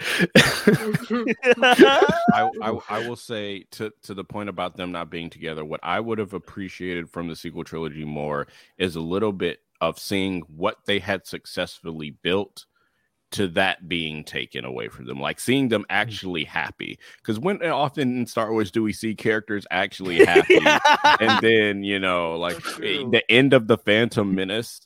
Po- The end of Attack of the Clones, maybe because you know you have the wedding scene, but then it's immediately taken away with the Imperial March. War is uh, hell. I don't know if you know this or not, Kris. but, but I'm saying like they weren't always at war in between those 30 years. So if we had seen mm. something about like what what are we losing with the new republic? Like we know we're they're losing their victory with the first order coming, but we don't really get a chance to see that victory all that much like we see it in books. But I didn't read those books until like 2017, 2018 because I didn't know they had come out. Um, but then so so there's that. For in regards to Luke and the Last Jedi, I have three problems. One, uh, the scene where Luke warns Han that is a deleted scene. It is 17 seconds long. You can't tell me that couldn't have been in the film because that could have been. narratively it goes right before you go to uh, Leia on the ship and um uh like when they're in hyperspace it goes from Luke mourning Han in the hut to Leia mourning Han in the thing and that's just a beautiful parallel. They should have kept that. Uh two um I don't have a problem with Luke going to Ahch-To in exile. My problem specifically is him leaving Leia. Like I feel like of all the people Luke wouldn't have left like any kind of contact with with Leia above anybody else considering that is the only family he at that point feels he has left. Well, like you I understand why. you I see- just don't like it. Uh and then the third final thing is Luke should have lived at the end just for the simple fact of he should have been around to help clean up the mess that he made.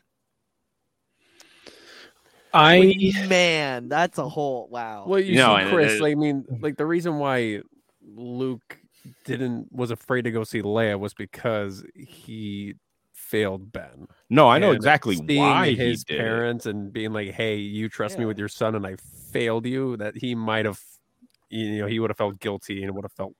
Oh, like- that- no, no, I I 100 percent get that. Yeah, yeah. But when you, um, I guess in in for me, it's like there is that bond because they are twins, because of everything that they've gone through with the father, with their father. Yes. and all the things that we will get at some point in con uh in content when they fully have that conversation. Um, I feel like there is a moment where Luke and Leia had a uh n- maybe not a conversation, but were able to feel like the other in in the force and those emotions. And at that point, like Leia, even where she is then, would have been forgiving of Luke to know that it was not his fault. Two things. And whether Luke accepted that or not is another thing. We just don't have that story yet. Two things. One, Chaco, I'd like to tell you a little thing about money, and it exists. and, and, and, and, demo- and demographic. Uh, that wouldn't have gone over well. as as much as an, an interesting story would have come out of it. Oh man, that would have. Yeah, I'd say from the Force Awakens making two billion, one billion alone was just from the original cast. I'm just Yeah. being fair. Uh, and number two, and this is maybe more head headcanony or anything. Um, I get it. I understand it. I just don't like it. I, I, I'm not saying they shouldn't have done it otherwise. I'm just saying I don't like it. I think That's that I think the point that gets missed, and I don't necessarily anyone here is missing the point, is that uh, if we look at a, a New Hope and we look at Obi Wan like putting up his sword or his lightsaber and letting Darth Vader cut him down, uh, he has fully accepted his physical form, his physical body is uh, meaningless in comparison to the Force. Uh, and I do believe that Luke and Leia have that same understanding of that. Yes, you will not physically see me ever again, but the Force will keep us together, and you will feel me through the Force, and you will know that I'm there through the force. Which the at the end of the Rise of Skywalker, we we know that they're close to the Force. yeah, I, I will say the ending of the Last Jedi book kind of doesn't do that because Luke has to physically be told to let go in order for that to happen. Yeah. I haven't read that. So I'm going to bring up a point that Kris made that's kind of a hot take. Kris said he thought that Luke survived to help clean up the mess that he created in the universe. In that same aspect, I think Rey should have died in Rise of Skywalker and Ben Solo should have lived. Having Ben rebuild the Jedi Order and rebuild the universe that he helped destroyed, I think would have made a more narrative impact at the end of Rise of Skywalker if we got that that's just something I've been thinking about lately. Like if Ben would have survived and Rey would have died and he had the task of rebuilding everything that he destroyed, I think would have made a hell of an uh, ending. And I would have become a toxic Rey fan dying. if yeah, if I would have become a toxic fan if Rey had died. yeah. Because I I, don't know that, what I does get that what does that say to like all the little girls that look up to Rey? You know what I mean? I get Yeah. like it would be interesting, but like there's no way. That they Well, I mean, it it would basically be like if Vader would have survived Return of the Jedi. Sorry about all those war crimes, guys. I'm not getting into the if Ben Solo should have lived debate because I am in the camp of he should have. Anyway, just talking about, I don't think Rey needed to die in his place. Uh, Well, I, said, I, I'm- said it was, I'm- said it was a hot take. I did say it was a hot take. I knew, that, I, knew I was gonna get I'm I knew where I was I'm not in the camp of Ben- it'd be kind of like exactly, Pap.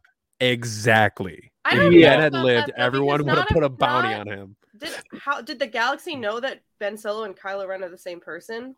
Like That it, was a good point. Because it was never very knew Vader- explicit to me. There were very few people that knew who That's- Ben Solo. Oh no, but they know what he all, looked like. all I'm saying is, knew- they know what he looked like. Yeah, tech no, no, proves no. otherwise. Well, well, it, no, it depends. No, that it was Kylo Ren, guys. When Kylo, It wasn't me. It was the um, other guy. Yeah. when Kylo is the supreme leader in between eight and nine, he doesn't have his helmet for most of that. If at, I mean, besides what we see in in in Galaxy's Edge, which is a whole other conversation. Um, if if that's the case, his face is at least out there, so at least some people may be Yeah. able to make the connection. He's- But his- it, I don't know if it's widely known. But all I'm saying is, if Rey brings uh Ben back to the uh party on Ajan Kloss and I'm Finn and Poe, we we about to go throw hands with Ben Solo. guys, guys, no, that, that was Kylo Ren. I'm Ben. I'm Ben Solo. Yeah. Ben's gonna Oh, pull out everybody- that uh, everybody electric that baton out of nowhere and just start going to attack. Oh yeah, the, like like Force Awakens, the Z six just boom, boom, boom. I mean, she couldn't, she Traitor. didn't need to take him back, but I'm just thinking about this now. Like, what would I have done instead? Like, I think they should go their separate ways. Um, but I feel like it would have been cool if, like, also, how did they wouldn't have? I don't know how they would have been able to get out together because wasn't there only one ship left? Or were there Uh, two? no, his Tie Fighter would. Have. Yeah, his was stuff- still his TIE there. Fighter is still around. Um, Yeah. I don't know. It could have been cool if like Rey took him to Ahch-To before she like like dropped him off and was like, "Here, this place helped me." Yeah, hey, like here's your rehab. Deal with it. And these it's there's no one here. I promise. yeah, Luke, like um, Just don't throw rocks off of cliffs and you'll be fine.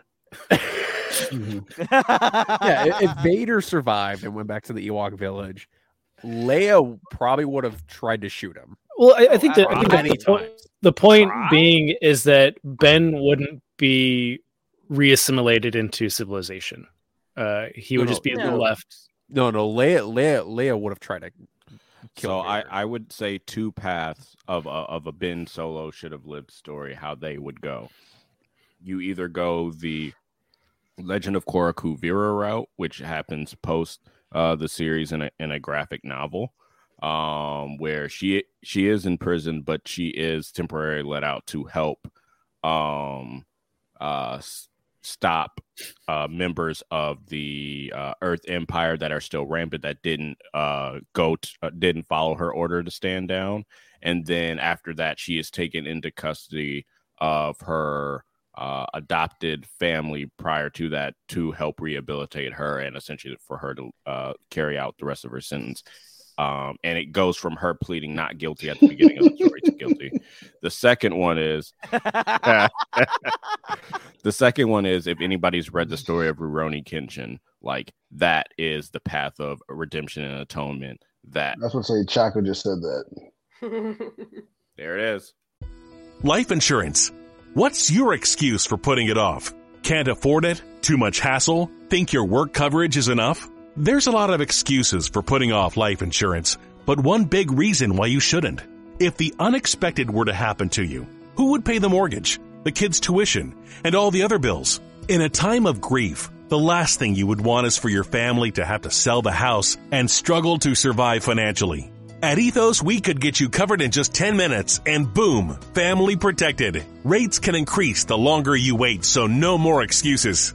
Take 10 minutes today and discover the modern way to get the life insurance coverage you need. Ethos, fast and easy online term life insurance. Up to $2 million in coverage with no medical exam. Some policies as low as a dollar a day. Answer a few health questions and get your free quote at ethoslife.com slash audio. That's E-T-H-O-S life.com slash audio.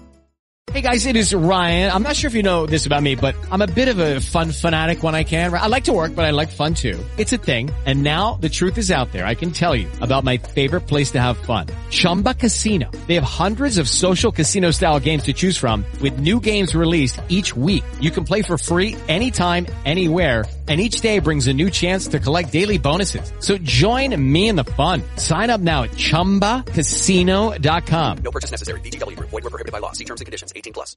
There you go. What is that? Is that from thing or is that just a Rurouni Kenshin is a manga and an anime. Um, The anime, the first two seasons are great. The third season is all filler because the story wasn't done and it's terrible. And it Wow, that canceled. that word coming out of I like the Kris's movies. mouth.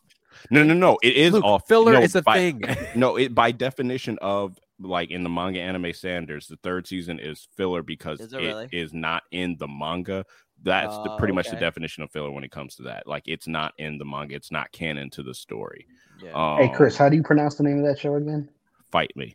Um, so uh, he used to say that name. Malice Y'all at the Palace related? two over here. Malice He used to say that two. name wrong all the time. Confirmed by this kid. guy that I met. His name is Ronald. Say hi. oh my god. So Alright. yeah, so um yeah, no, but that that would have been the uh perfect uh way for atonement of Ben, you know, learning like Who am I after being a killer for? Yes, Matt, the radar technician. I agree with that. Yes, Matt. the Uh, radar. I would I would go more along the lines of like in seriousness, like go along the lines of what Brooke said is like live out your life in peace on Ahch-To. Um, I haven't had my muffin yet, Matt. Where's the And- justice in that? I need my gluten, man. I could see both. I can see both. I can see, I can see Rey or telling him to go there to like reconnect himself with the Force, and then deal with like the atonement part of it. You know, Yeah, have all the Force ghosts be like, "Hey, kid, you fucked up. you but fucked not up. as bad as your No. grandpa. No, I would just love to see him have a talk with Mace Windu. That would be fun. That would be real fun. Oh, look, another Skywalker being an asshole. Who would have guessed? um i yeah i i could see that i think that I think that could be interesting um it's it's a good what if scenario um Oh, yeah. again i don't i don't i think it's i think as as goofy as it has been like i, I do think the assimilation and civilization is like Oh, no. really difficult to justify um especially to those on Hosnian Prime. Uh, yeah, no shit. Yeah, not Well, unless Finn and Poe and they- like a several other Resistance members get the bare knuckle box Ben Solo while he's tied up to a pole. You gonna go up against Ben Swolo? nah, he's tied up with the pole, so they're literally just pu- throwing body blows and, uh, and face blows. They're gonna punch his eight pack. Yep. uh, Kylo Ren had an eight pack. Kylo Ren was shredded. Shredded. What? You're a liar, man. Kylo Ren's a punk bitch. It's probably thirty Oh, pounds soaking wet underneath that black. I. I do think as, this is this is my opportunity to plug Alphabet Squadron. Uh, you can write a really good redemption arc uh, with really bad people. Uh, insert do uh, really bad insert things. Yrica Quell. Here we go. Yrica Quell. that motherfucker. She's not a good person, but she learns to kind of be one. Uh, no, a I, I. I do think her redemption arc is is super well written. Uh, I think there is there she did not do this the scale of, of Ben or Anakin. Yes, exactly. Uh, Choco knows, but no, there, you can write that redemption arc well. I think with some clever writing, you could do it with Ben Solo. Um, it'd be really hard. He's uh, he's a bad boy. He's a real bad if, boy. if we're going with Goat, former uh, Imperials, um, uh, it's Ciena Ree, aka Finn's mom, and no one will take that from me. AKA, she's still in jail. She is until we get Lost Stars too. You know, All right. She's still no, she's still in at? jail when Exegol is happening. She's like, guys, can I get no, out? no, because she, you know, she had Finn with Thane, and he was taken by Nash Windrider. He's a prison baby. Oh hmm. That just adds another layer. Layer- oh information that we're not having during Black History Month. Jesus Christ. All right. Well, that's a good place to stop. My God. The Podwans are now canceled during Black History Month. Hey, I am not associated with Podwans anymore. Um, The fuck you want? Um, uh, Kris, uh, go ahead and close this thing out. Uh, yeah, I, I mean, I'm fine with that too, honestly. But then I'm like, okay, who killed Reva then? Like, who who who punked Reva? All right, she she's been punked enough. uh, Moses Ingram. Oh yeah. Yeah, you want to you want you you want to share with the class, Rob? No, no, thank you. Yeah, that's what I thought. Anyway, uh, thank thank you. you for uh, listening no, into thank this conversation about Canto Bight with our wonderful panelists and uh, my co-hosts Luke Char, Rob, Chase, and Brooke. Before we go, uh, make sure you like the stream and follow all these wonderful people on their social media platforms, which they are about to tell you about, starting with Brooke. Well, this has been fun. um okay, wait, hold on. I just thought of it. We we can't end a discussion about the last Jedi without I need to know if you are pro or anti porg? Pro porg. Pro porg. Is that that's Yeah. that? There are some people that viscerally hate the porgs. Are you? Well, they should viscerally go fuck themselves. I, I, I want to. I want to. I want to eat one.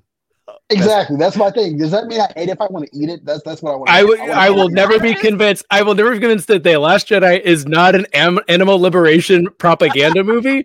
Uh, the liberation of the fathiers and the way that Chewie is guilted into not eating meat. I Rian Johnson's Yeah, I- vegan. I wouldn't. I wouldn't have been guilted. I'd been like,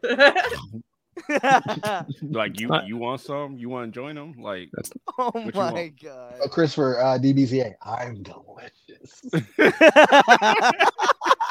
Luke will get that reference. I just love the porgs. Look delicious. Give me I just space like them chickens, because like the little the environmental science in me, like the behind the scenes stuff, is that the reason that porgs are even a thing is because when they were filming on the island, there were so many puffins, puffins, and it was yep. easier to like put something over them in post than to erase all of them, and so they made Yeah. porgs. And then you can sell it because poor capitalism. I Oh, okay. I've I more than I was Guy over there. not the biggest Porg fan because of like, oh, you literally made a creature just to sell animals. Cool, great, here we go. And then I found out it was like, no, we actually just we're just editing over puffins because they wouldn't go away. I'm like, okay, that's cute, and he became over it. Fine, great. I would more like the crystal fl- foxes on Crait than the I porgs the crystal. merchandise. I, God, I love. I really so love much. those. God, I Crait is love so those cool. foxes though. The Vulptexes. Volp, Texas. Sounds like a Pokemon. I Uh, choose They you. no, look like sounds like Vulpix. They It look sounds like like Pokemon. Vulpix. Yeah. It's close.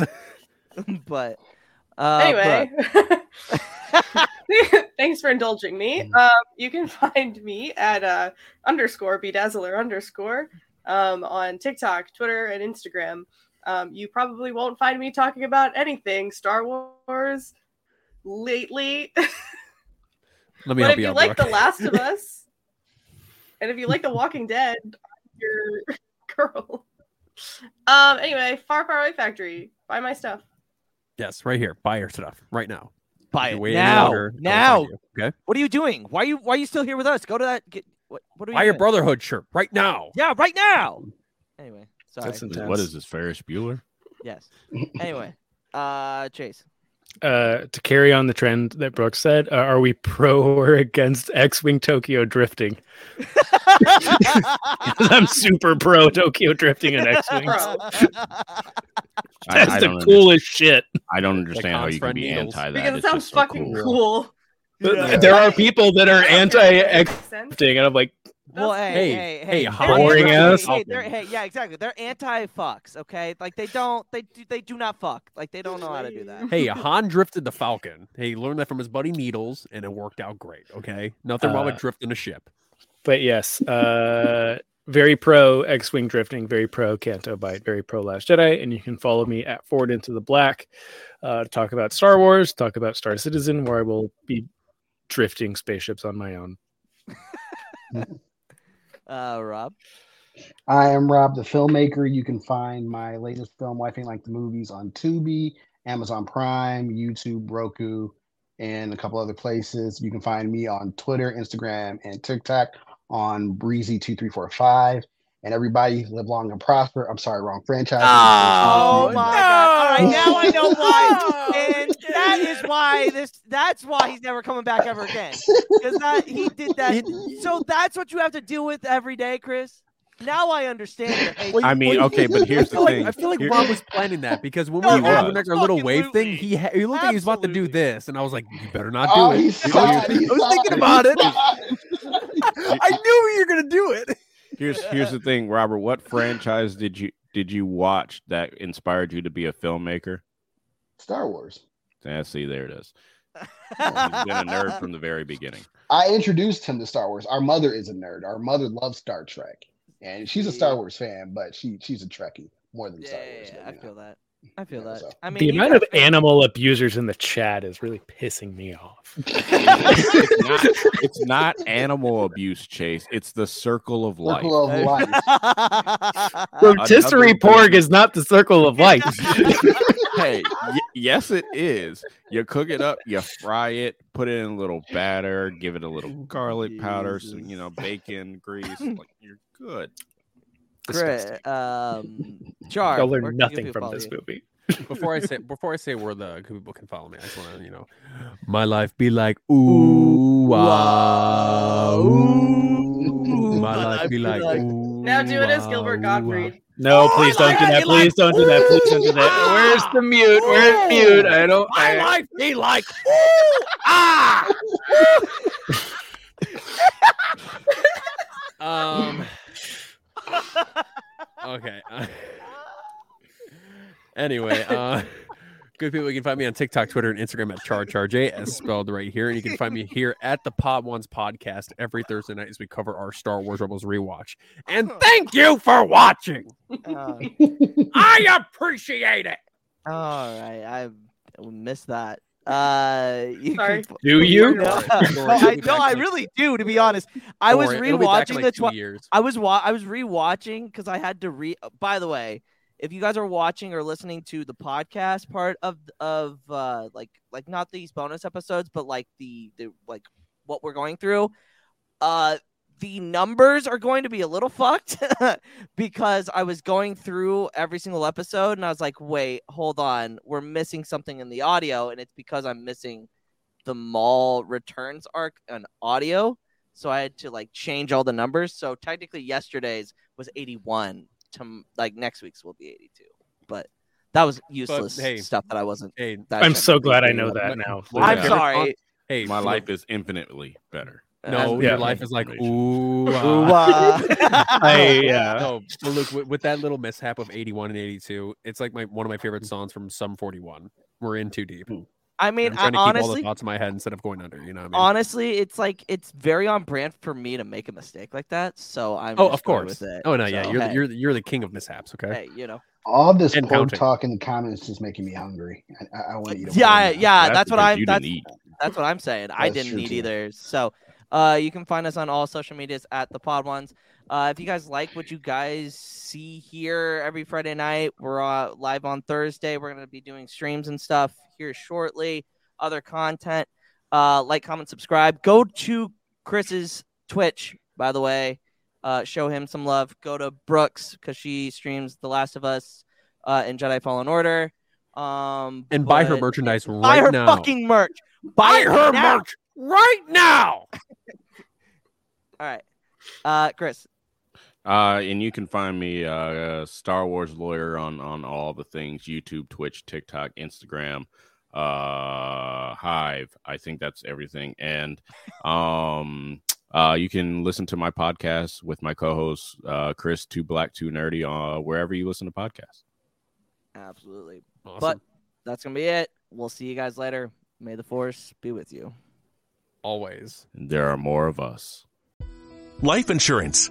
What's your excuse for putting it off?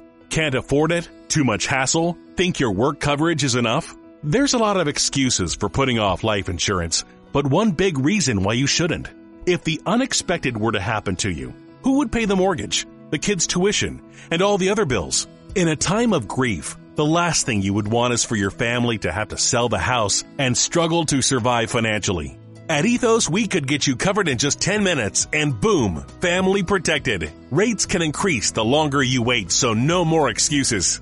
Take 10 minutes today and discover the modern way to get the life insurance coverage you need. Ethos, fast and easy online term life insurance. Up to $2 million in coverage with no medical exam. Some policies as low as a dollar a day. Answer a few health questions and get your free quote at ethoslife.com slash audio. That's E-T-H-O-S life.com slash audio.